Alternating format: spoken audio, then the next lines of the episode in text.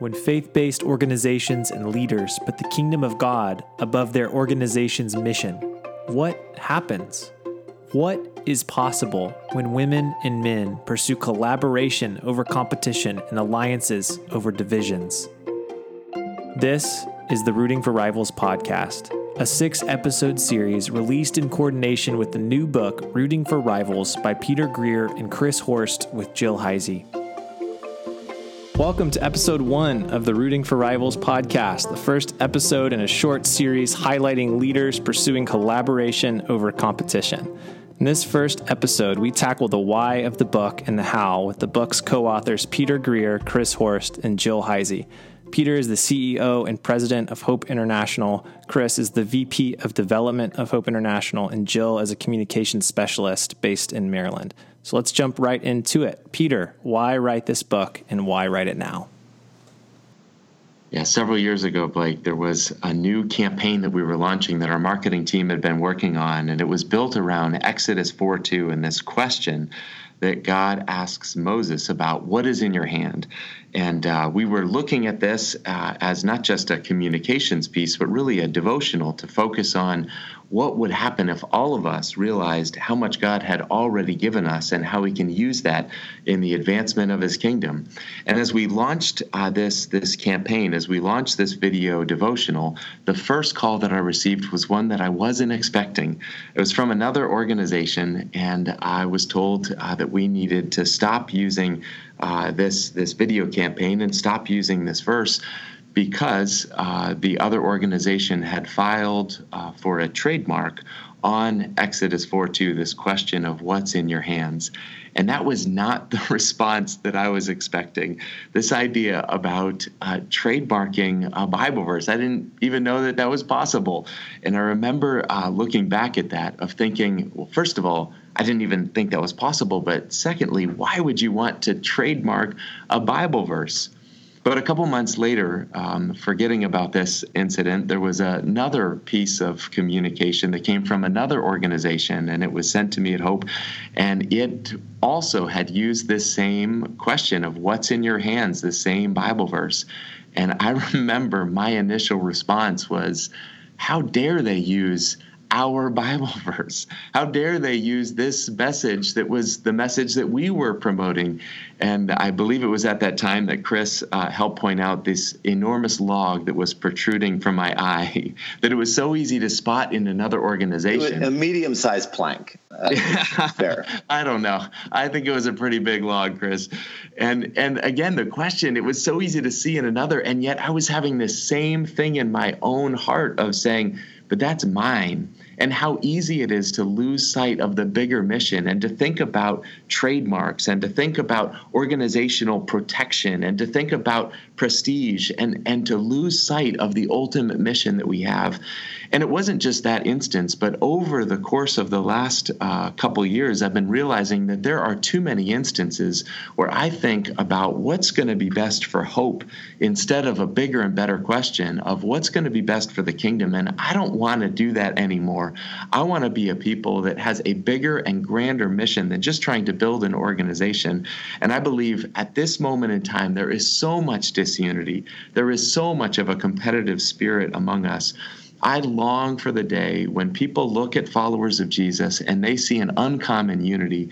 And one of the ways that they see that is this is a group of people that actively roots for their rivals, that actively seeks the best, not just of their organization and their mission, but the best of other organizations as well. Mm, yeah, and you could have structured this book a ton of different ways, but you you chose to structure it around a two by two framework. Chris, why use this framework?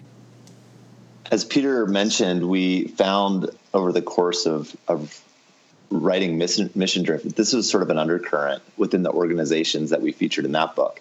Uh, one of the organizations that we feature in Mission Drift for the ways in which they've remained faithful as an organization to, to their unique calling as an organization is Compassion International. But as we did our reflection on Mission Drift and began presenting on Mission Drift, a theme that came out about compassion was the ways in which they were so open-handed toward hope and generous toward hope. And one of the ways that manifested is just in the ways their leaders, again, as Peter referenced, the way their leaders saw their mission as one that extended beyond the boundaries of Compassion International.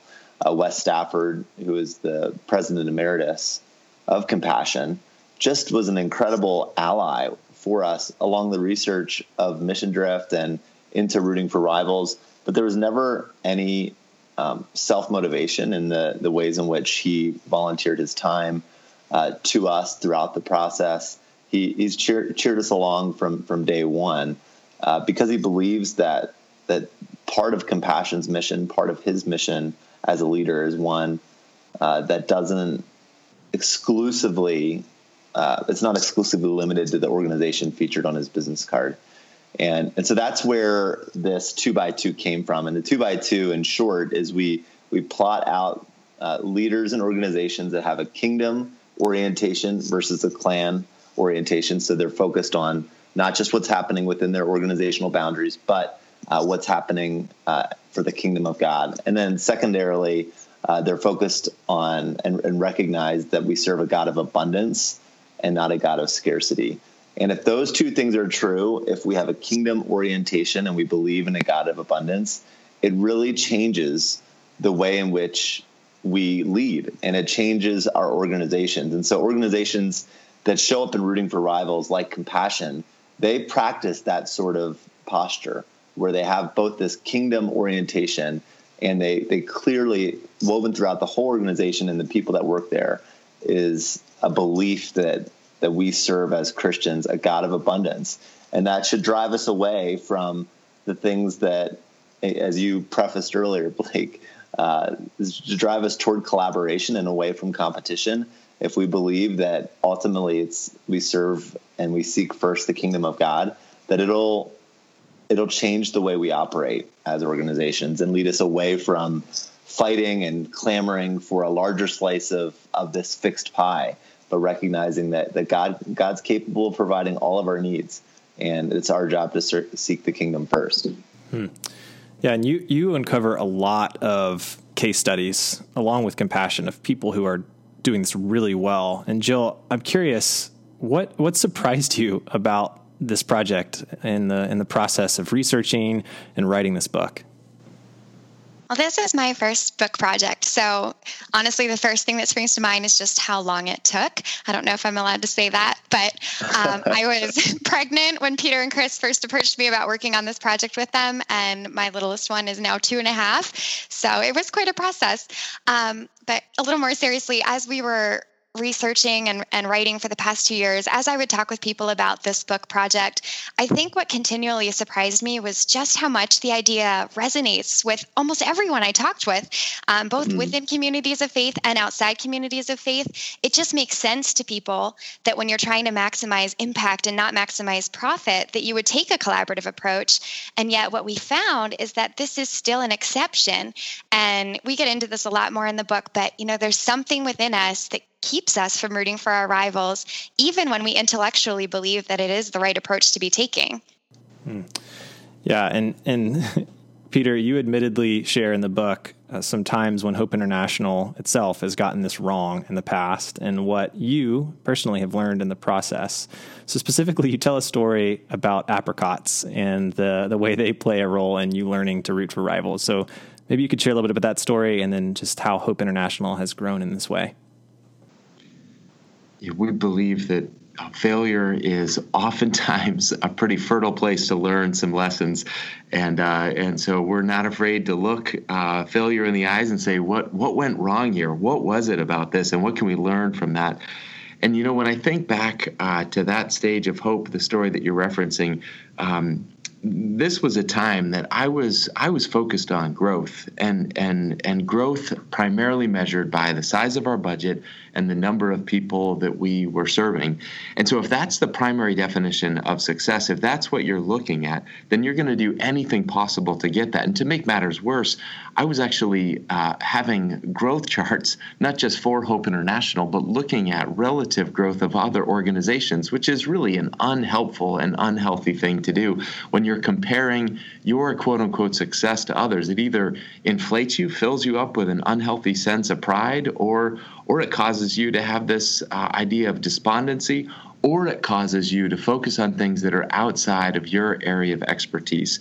And so it's in this uh, context that there was an opportunity to do something about farming apricots in, in the former Soviet Union. And it would have uh, allowed us to grow, it would have allowed us to increase our budget and it would have been completely off mission. Um, we did not have the expertise. It was not within the scope of who we are. There are other organizations that were far more equipped to do that type of work, but instead of pointing uh, the group of donors that had an interest in this, instead of pointing them to other organizations, we thought uh, about diving into this area ourselves, and that would have pulled us off mission.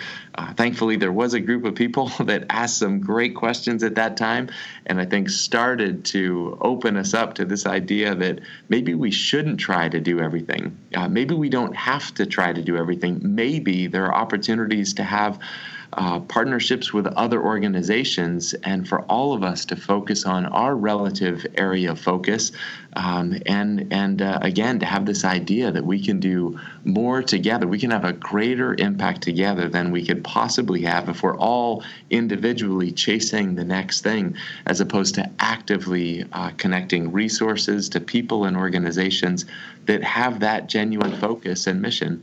And so, again, I, I, think about that story as one of getting off mission because I had the wrong idea of, of success, and it really was a comparative definition of success.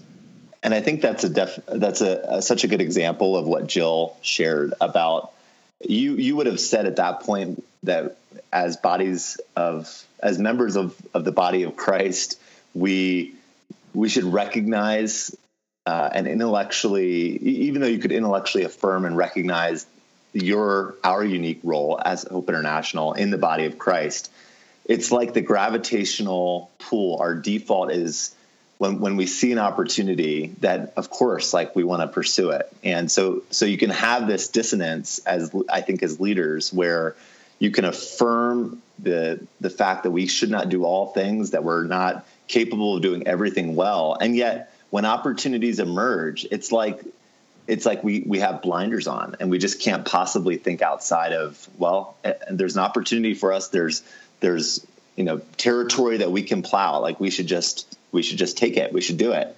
And and yet the the reality in that situation and so many times we've gotten this wrong at hope is that there are a better posture would be to say are we the right people to do this? Or is there someone else operating within uh, this area that we could lean into and partner with? And the fruit that can come from saying, not saying no, but saying not us, and being part of connecting that uh, another organization, another ministry to that opportunity can create so much more fruit than if we just say yes to every opportunity that comes along. Hmm. And Chris, you have found in this book a lot of examples of people who have done that well. What is one of your favorite case studies in the book that shows that shows all of us what's possible when we put God's kingdom first?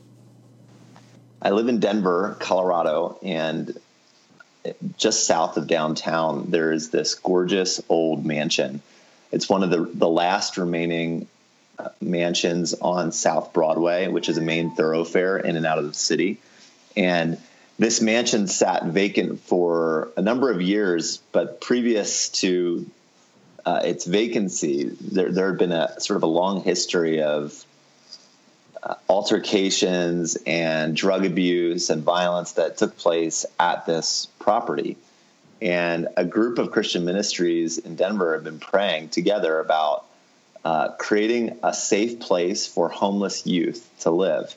And through a really crazy set of circumstances, including country line dancing, uh, where there there was this fortuitous meeting uh, between a few uh, board members of this organization at a country line dancing um, evening in Denver. I met the owner of this building who was trying to sell it, sold it to this these minis- this one ministry, Providence Network.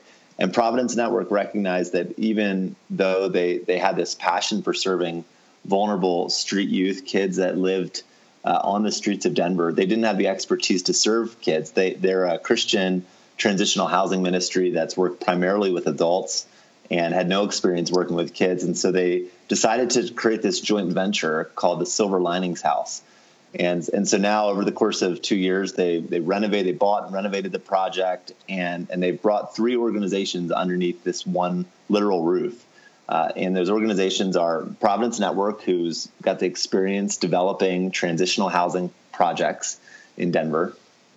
Uh, Purple Door Coffee, which is a, a coffee roastery and, and, coffee house that's specifically focused on employing uh, vulnerable kids, at, at, risk, homeless children in the work of uh, the coffee shop and roasting business. Uh, and then the third is Dry Bones. And Dry Bones is a, a, a street youth ministry. So they, as an organization, have spent the last decade serving and getting to know kids, building relationships with kids living uh, living on the streets of Denver. And so now these organizations are all under one roof, and they're providing the, the housing expertise of Providence Network, the experience working with case management experience of working with vulnerable street kids through dry bones, and then jobs. You know, one of the big barriers to these kids really leaving a life of chaos and entering a life of stability is having a, a, place where they can work. And a place and an employer that has grace with them as they're getting their feet underneath them given their really challenging life circumstances. So today if you were to come to denver and go to the silver linings house you would see 24 kids uh, all that are were formerly homeless now living under one roof being served collaboratively with these three organizations. Each organization, though unique, having the shared faith in Christ and recognizing their own limitations. And, and it's a really powerful picture of what's possible within the kingdom of God. And I think, as Jill shared, there, as we talk with people about rooting for rivals, the question that we keep hearing is, well, why isn't this happening more? And the forces of, uh, I think, of our culture don't drive us to this. There aren't the incentives to work together it's much easier just to go it alone. But I think that the byproducts of working together are so much more powerful. And as I was talking with Derek Kirkendall as I toured the property uh, a couple of months ago, he, he's the director of Providence Network, and he shared how it's not just been in this program, in this actual house specifically, where they've seen that sort of open handed generosity, but it's in the ways in which those leaders are now working together. And he shared that in a recent fundraising gala at Dry Bones, the street youth ministry. They asked Derek to come up and share about Providence Network at their fundraising gala. They invited Derek to come up. Uh, you know, by all extents, uh, a rival ministry, a fellow organization that's trying to raise money from Christian donors, uh, but invited Derek to come up and share at their fundraiser. And that's a sort of possibility that that we think is not just going to have a revolutionary effect on the church, but is, is one that really is going to allow us to better uh, present who we are as Christians to neighbors around us who might be skeptical of of why we would have faith based organizations at all. And it, it's a picture of, of what we hope to see more of as a result of this book. Hmm. And I know as people are hearing you share that story and as people read the book, there is something just refreshing about these organizations that are coming together and collaborating. And there's something intriguing about it. And I would imagine most everyone desires it but when you get to the practicalities of collaboration, sometimes it's it's messy.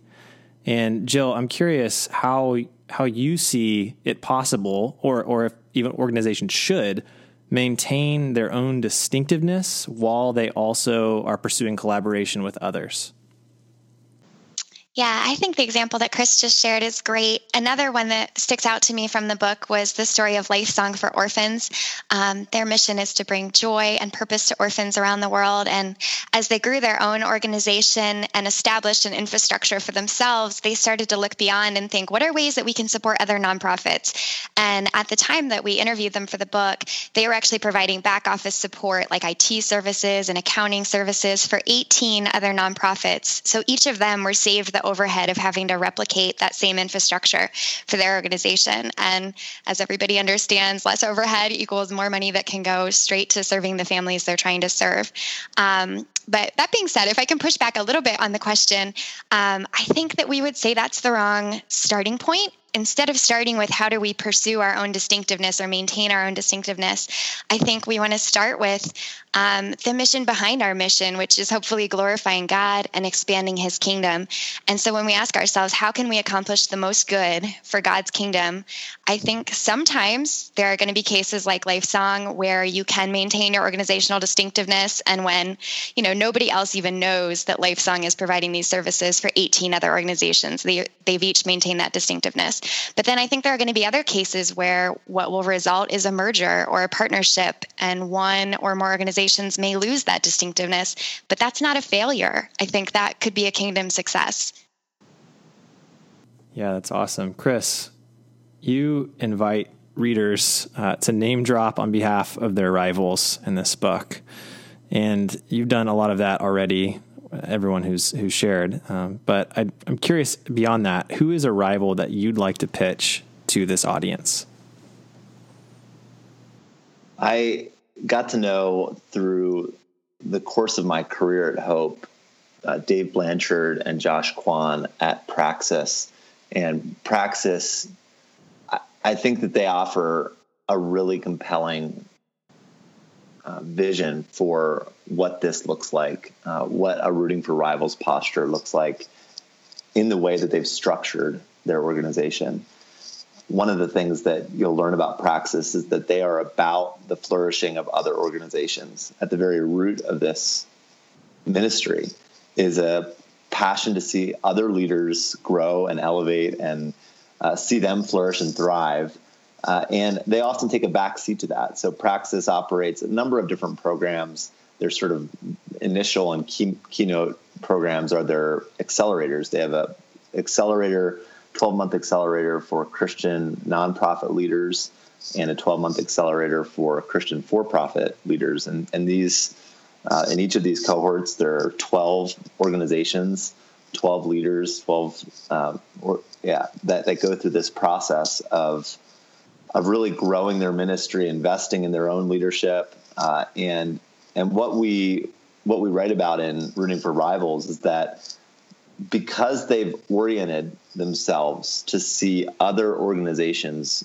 grow and flourish they have this incredible posture i think in all that they do where they really practice the you know the two by two that we that i talked about earlier and that we feature in the book where they have a kingdom mentality and they believe in a god of abundance I was talking with Dave Blanchard a couple of months ago about their work, and, and I was asking them about how they're fundraising because, in addition to serving all of these Christian uh, nonprofits and Christian for profit uh, leaders, they also themselves are a nonprofit. And I asked them, like, how is fundraising going for you? And, and he didn't say it in an arrogant way, but his comment to me was, you know, as we've focused on the leaders and organizations outside of our own, God's just taking care of our needs. And that's not to say it always works out that way, but in, in some regards, their their outward kingdom uh, abundance focused, open handed, generous posture to leadership has resulted in their own needs being